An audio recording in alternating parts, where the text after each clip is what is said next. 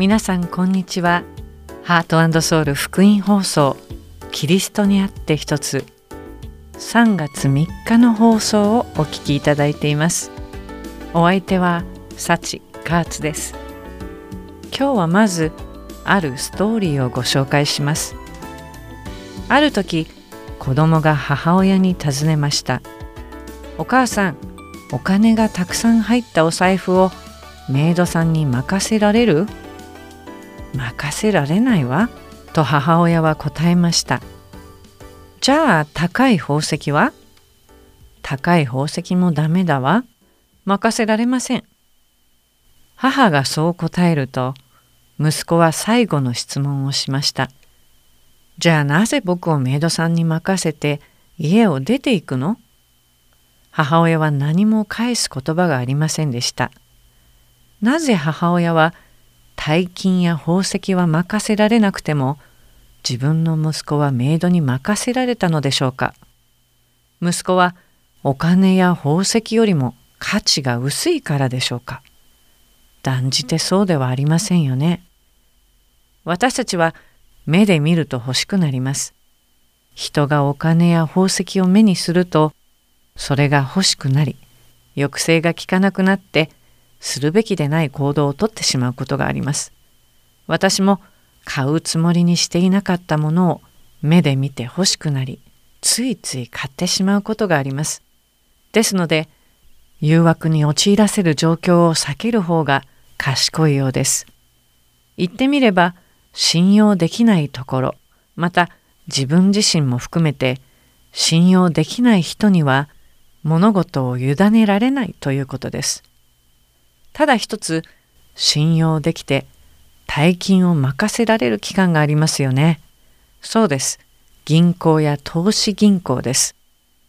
多くの人たちは銀行や投資銀行を信用してお金を預けたり信託を投資したりしています。これらの機関が信用のおけるものだという実績があるからです。そうでなければ誰も自分の財産を任せようとする人はありません。しかし、そんなメジャーな金融機関が100%信用できるというわけでもありません。もう20年ほど前のことですが、韓国が国家破綻の危機を経験し、国際通貨基金からの資金援助の覚書を締結した際、いくつかの韓国の銀行は破産し、これらの銀行に投資していた人たちの一部は預けた資産を取り戻すことができなかったそうです。この事件があってから多くの人たちが現金を手元に置いたままにする人が増えたそうです。それは全く信じがたい光景でした。このように私たちが信用するならそれに任すことができる。信用しないなら任すことができないということです。では信仰においてはどうでしょうか？私たちには信仰があるから委ねることが可能になるのです。逆に委ねられないのは信仰がないからです。この続きは賛美の後にお話ししましょう。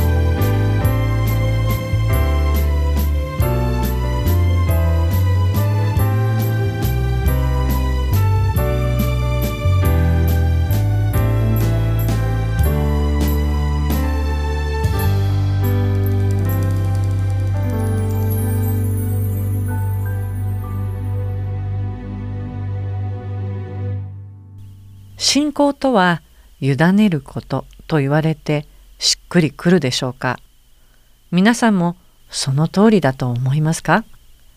信仰と委ねることとは同時信仰していると思うのです。信用しなければ大切なものを委ねられない。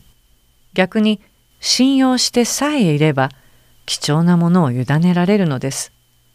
ですので信仰と委ねることは切り離せないのです。皆さんが信じますと言っていながら神様に自分の人生を委ねられないならそれは信じていないのと同じなのです。私たちは主を信じますと言います。また信仰によって救いを得たと言います。では私たちを救う信仰とは一体何でしょうか信仰に入るときに私たちは罪人です。本来なら死を免れないところ、イエス様が罪の代価となって十字架で死んでくださり、罪を取り去ってくださいました。と告白します。そうやって多くの人たちがイエス様を自分の救い主です。信仰を持ちます。と告白します。しかし、信仰を告白した多くのクリスチャンたちは、信仰を持ったにもかかわらず先のことを思い煩い天の御国に入れていただけるかどうか疑っているのです。そのような人たちは救いをもたらす信仰を本当に持っているのでしょうかそれを見極める基準の一つとしてその人が神様に信頼を置いているかどうかで彼らが救いに預かっているかどうかがわかると思うのです。私たちがイエス様を信用するなら銀行に財産を委ねることができるように私たち自身もイエス様にこの価値ある人生をすべて委ねることができるのではないでしょうか。しかしイエス様を信じていると言っていながら神様に自分の人生を委ねることなく自分の思いのまま自分の力や能力を頼りに生きているならその人には信仰がないと言えないでしょうか賛美の後さらに続きます。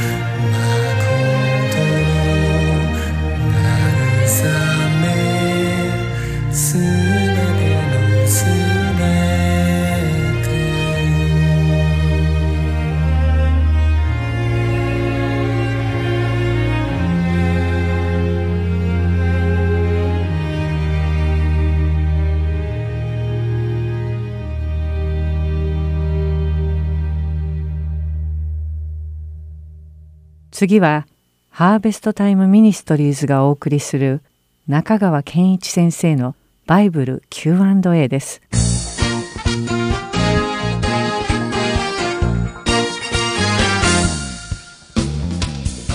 はい、今日の質問は献児式とは何ですか？という質問です。献児式ってのは献身の献、それから児童の字、それから式、つまり子供を神に捧げる式と書くわけですね。さあ、いつものように3つ申し上げたいと思います。第1番目、検事式っていうのは、いわゆる精霊点ではありません。精霊点っていうのは聖書には2つしか出てきません。1つは洗礼です。2つは生産式です。そして精霊点だと認められる根拠。それは聖書の中でキリストが命じたこと。それから弟子たちが、あるいは初期のクリスチャンたちがそれを実行していたこと。それから書簡の中で神学的に詳しく解説されていること。こういったことが条件ですね。ですから、検事式っていうのは精霊典の中には含まれていません。2番目、検事式は幼児洗礼ではありません。これはとても注意しておく必要があります。幼児洗礼っていうのは、親が子供が洗礼を受けた方がいい。まあ、神との契約の一員となるという信仰のもとに、子供の時に洗礼を授けるものですね。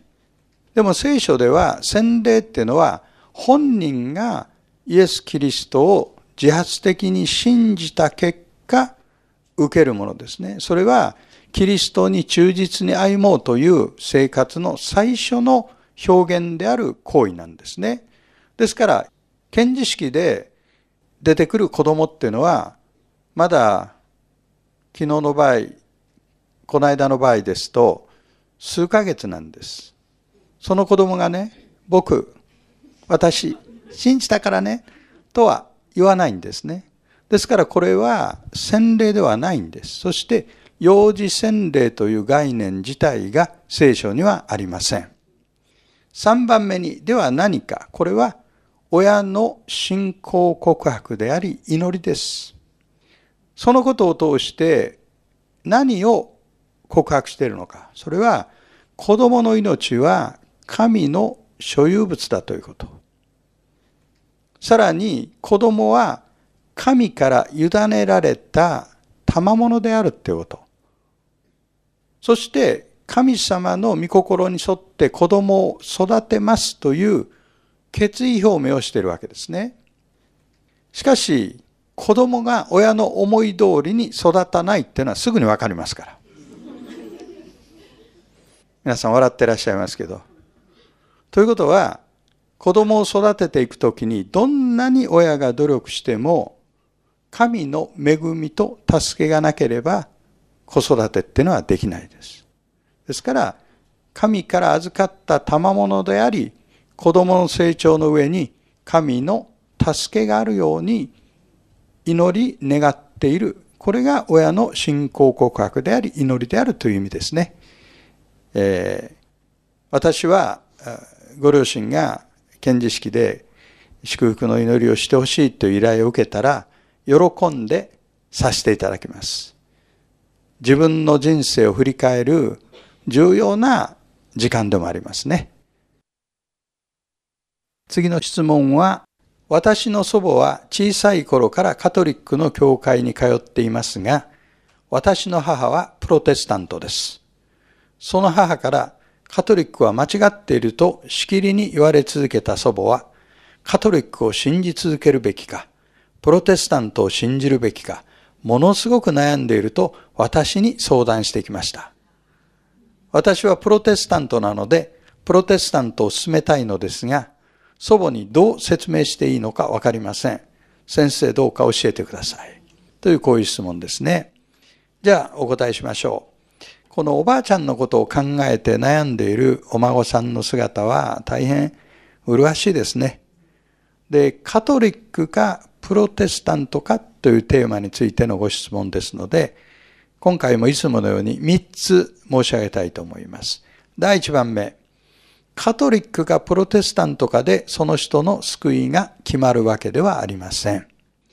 カトリックの中にも救われている人もいれば、そうでない人もいます。プロテスタントの中にも救われている人もいれば、そうでない人もいます。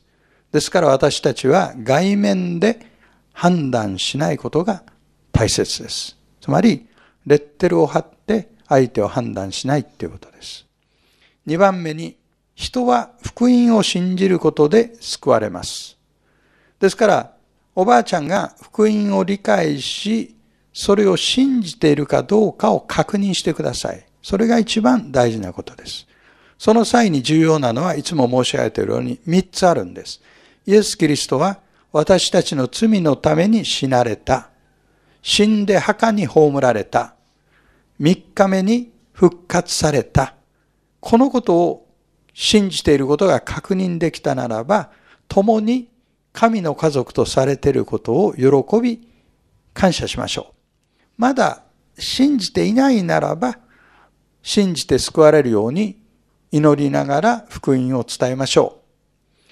その福音を伝えるっていうことがカトリックかプロテスタントかということ以上に本質的な問題です。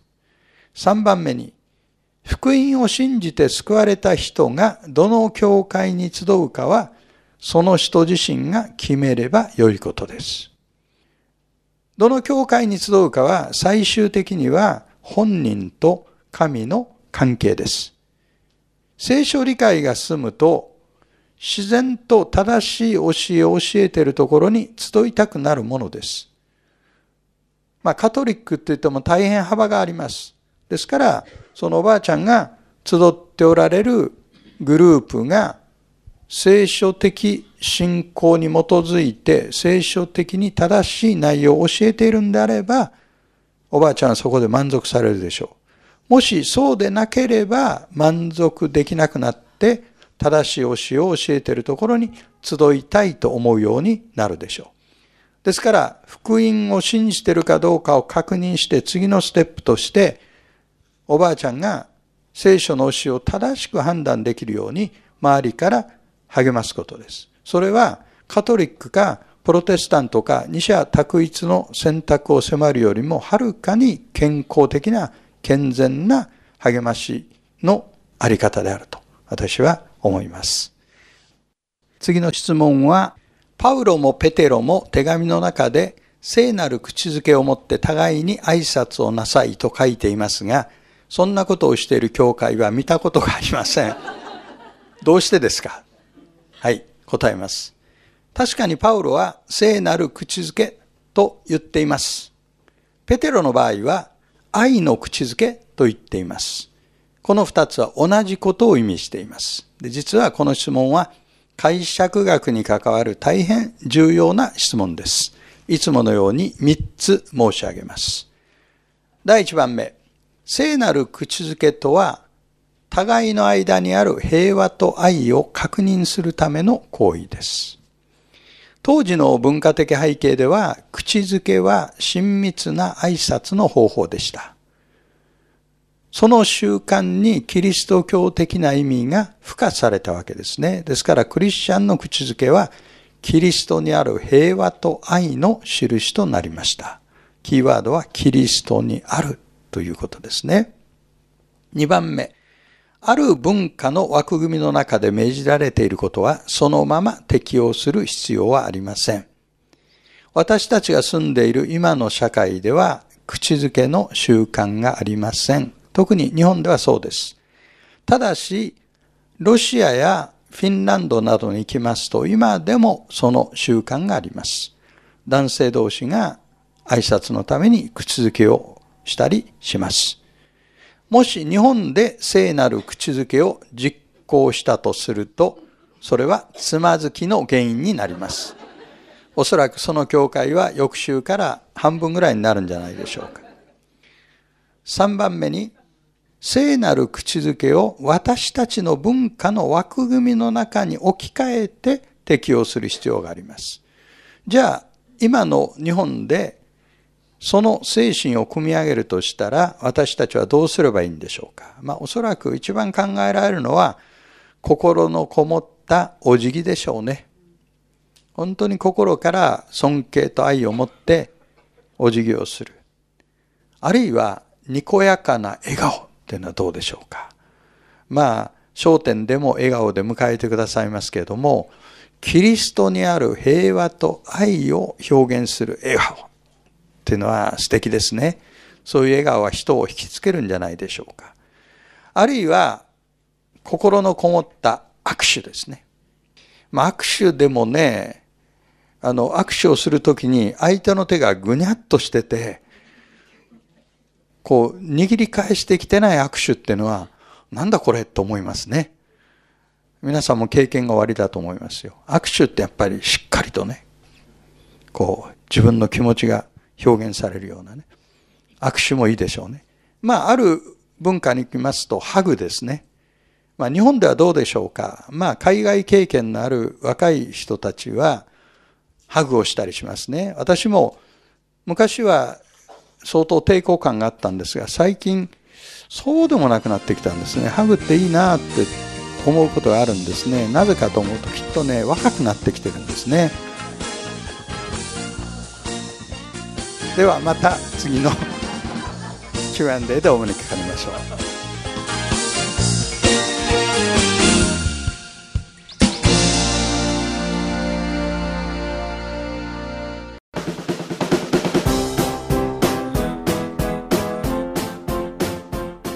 過去のプログラムの中でもう一度お聞きになりたいプログラムがありましたら、ハートソウルのホームページでお聞きいただけます。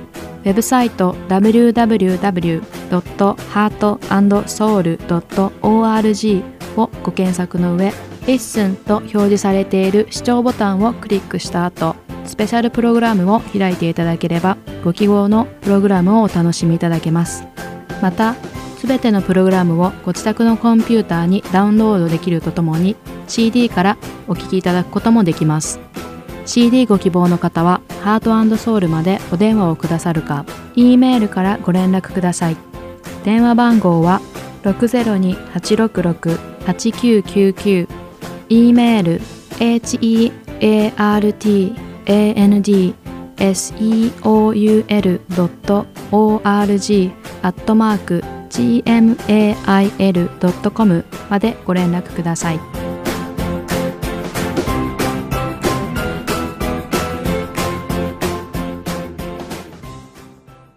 次は聖書を一緒に読みましょうをお聞きください。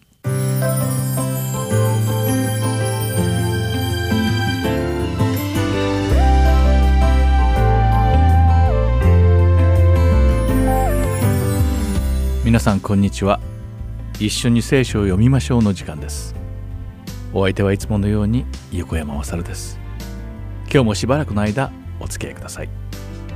さてリスナーの皆さんが子供の頃あなたの親は子供であるあなたの願いをすべて聞き入れて叶えてくれたのでしょうか。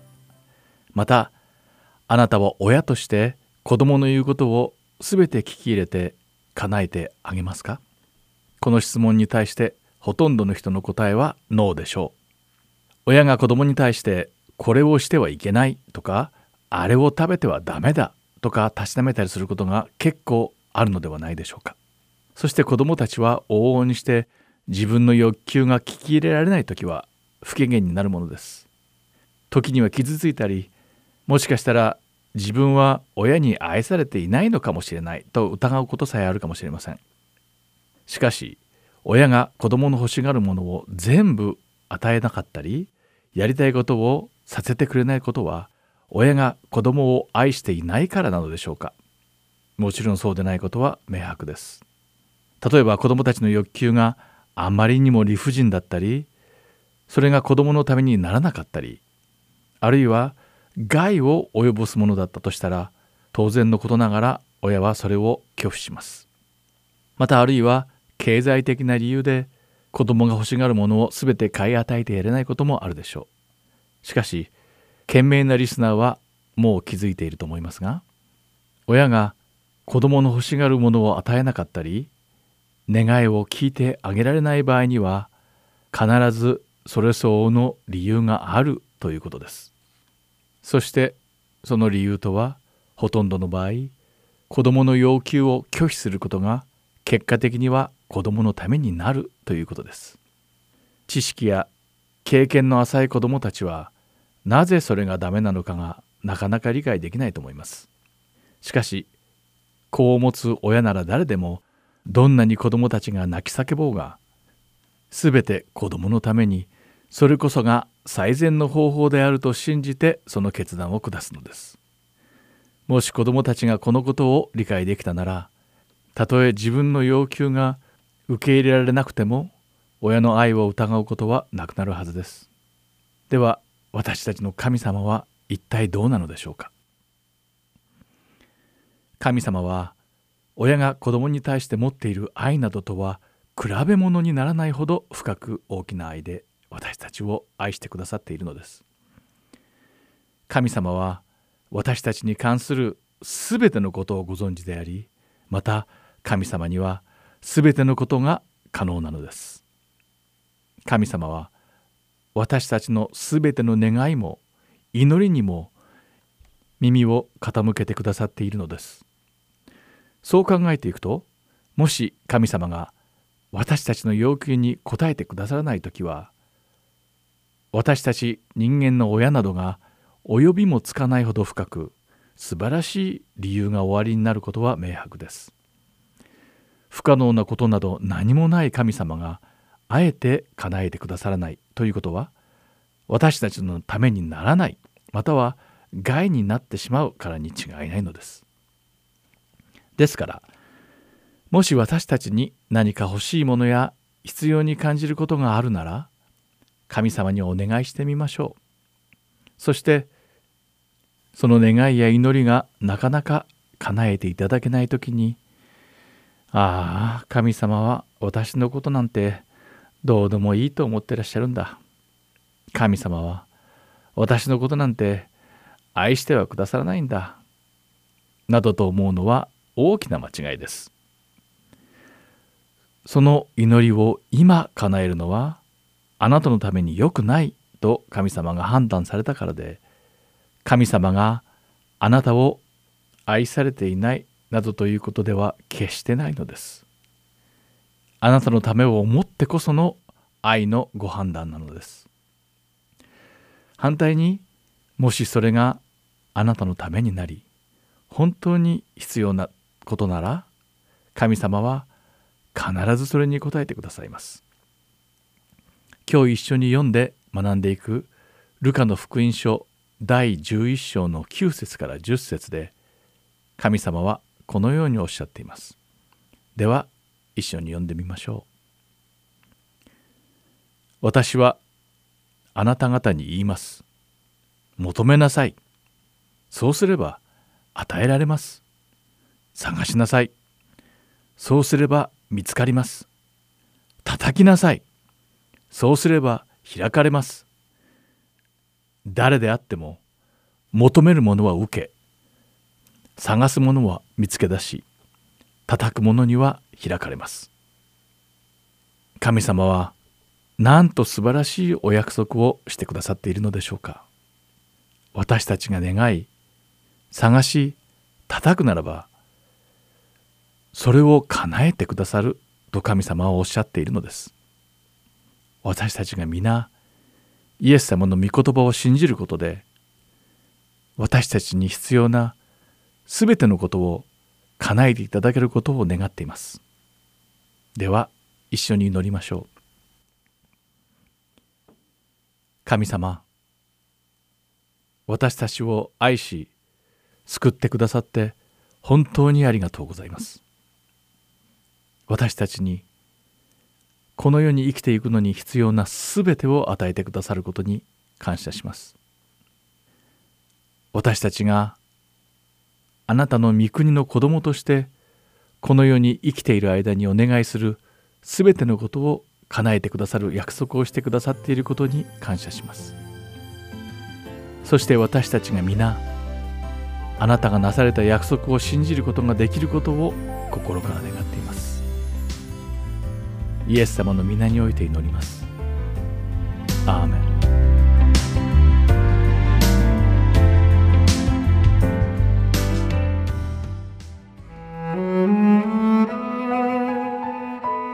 今週はルカの福音書第11章1節から13節をお読みいたします。さて、イエスはあるところで祈っておられた。その祈りが終わると、弟子の一人がイエスに言った。主よ、ヨハネが弟子たちに教えたように、私たちにも祈りを教えてください。そこでイエスは彼らに言われた。祈るときはこう言いなさい。父よ、皆が崇められますように、御国が来ますように。私たちの日ごとの糧を毎日お与えください。私たちの罪をお許しください。私たちも私たちに負い目のあるものを皆許します。私たちを試みに合わせないでください。またイエスはこう言われた。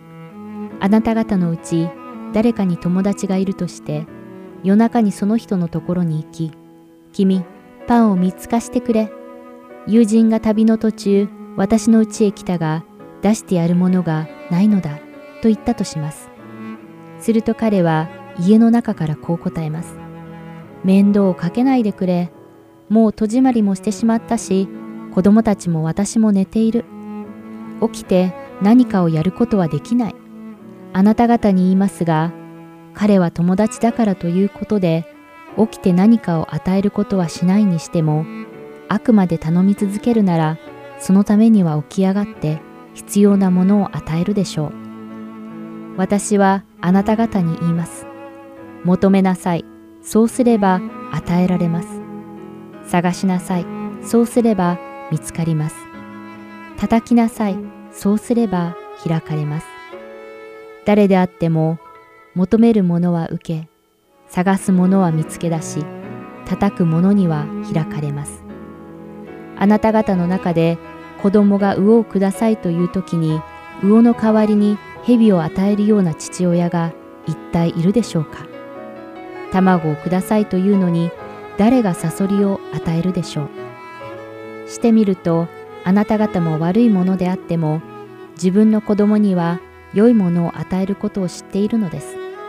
とすればなおのこと天の父が求める人たちにどうして精霊をくださらないことがありましょう。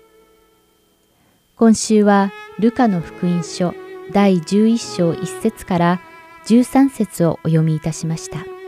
ではまた来週。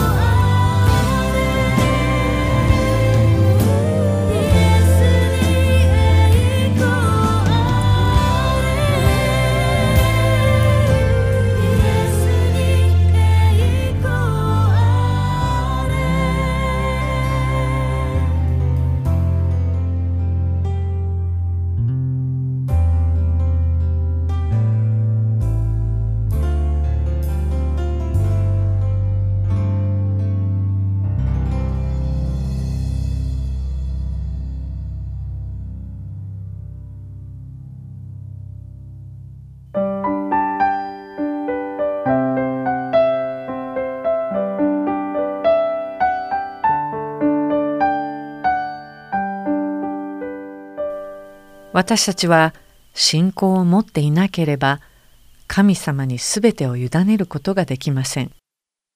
誰かを信用しないならその人に価値あるものを委ねられません。医者を信用しないなら治療を委ねられません。銀行を信用しないなら財産を預けられません。弁護士を信用しないなら案件を任せられません。信仰も同じです。マルコの福音書9章に口を聞けなくする霊に疲れた息子を連れた父親がイエス様に助けを求める場面があります。父親はイエス様に向かって、おできになるなら私たちを憐れんでお助けくださいと申し出ます。そこでイエス様は、できるならというのですか？信じる者にはどんなことでもできるのです。とお答えになりました。この後に、この父親はイエス様に何と言ったでしょうか。マルコの福音書9章24節を新海訳2017訳でお読みします。するとすぐにその子の父親は叫んでいった。信じます。不信仰な私をお助けください。この父親はイエス様を信じていなかったので、息子のことを完全に委ねられず、もしもできるならそうしてほしい。けれど、できなくてもしょうがないという態度でした。この父親の態度に、イエス様が必ず成し遂げてくださるのだという期待感はありませんでした。しかし、イエス様は、信じる者にはどんなことでもできるのです、とお答えになりました。なぜ信じる者にはどんなことでもできるのでしょうか？私たちが信じると超自然的な力を得るということでしょうか？あるいは私たちが突然強くなるのでしょうか？そうではありません。私たちが信じることによってすべての問題をイエス様に委ねることができるということなのです。自分の力を頼って何とかしようとするのではなくイエス様の方法でなされるイエス様の解決策に全信頼を置くのです。ですので不可能なことはありませんとおっしゃっているのです。解決してくださるのは私たちではなくイエス様だからです。イエス様に不可能なことは何一つないからです。あなたはイエス様を信じますか？あなたのすべてをイエス様に委ねられますか？もしも委ねられないとしたら、それは何が原因でしょうか？何がその妨げになっているのでしょうか？アブラハムは神様を信じていましたから、大事な一人息子イサクを神様に委ねました。彼は神様を信頼し、自分の愛するやっとのことで授かった一人息子イサクを全焼の生贄として捧げる決心をしました。またその信仰によってイサクの命は救われました。イエス様も天の御父を信頼しご自分の魂を十字架に委ねられました。詩編37編5節にはあなたの道を主に委ねよ。主に信頼せよ。主が成し遂げてくださる。とあります。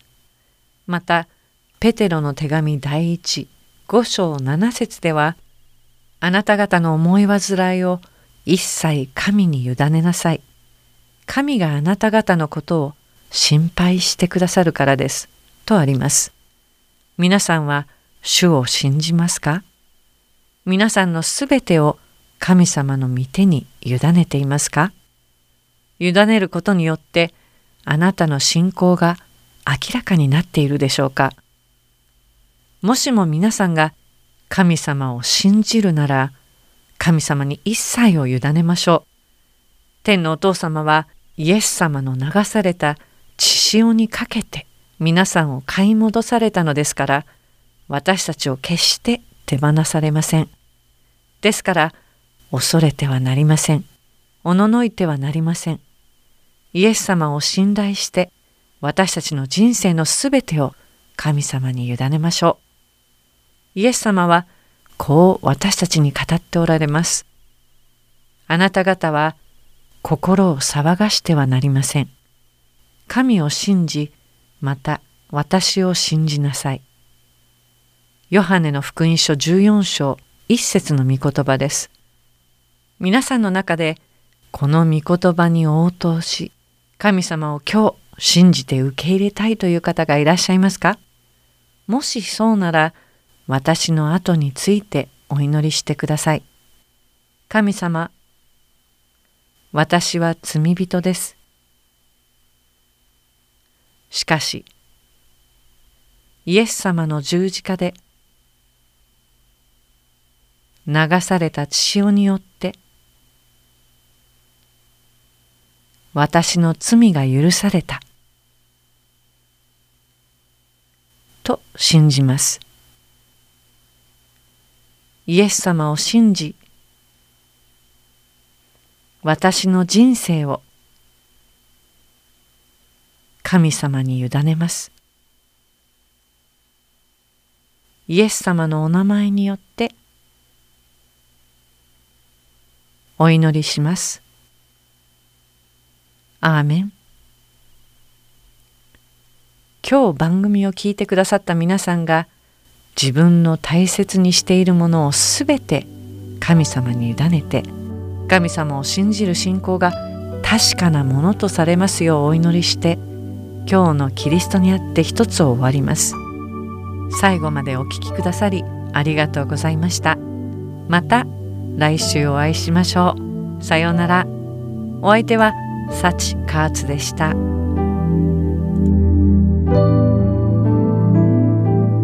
水が姿勢上から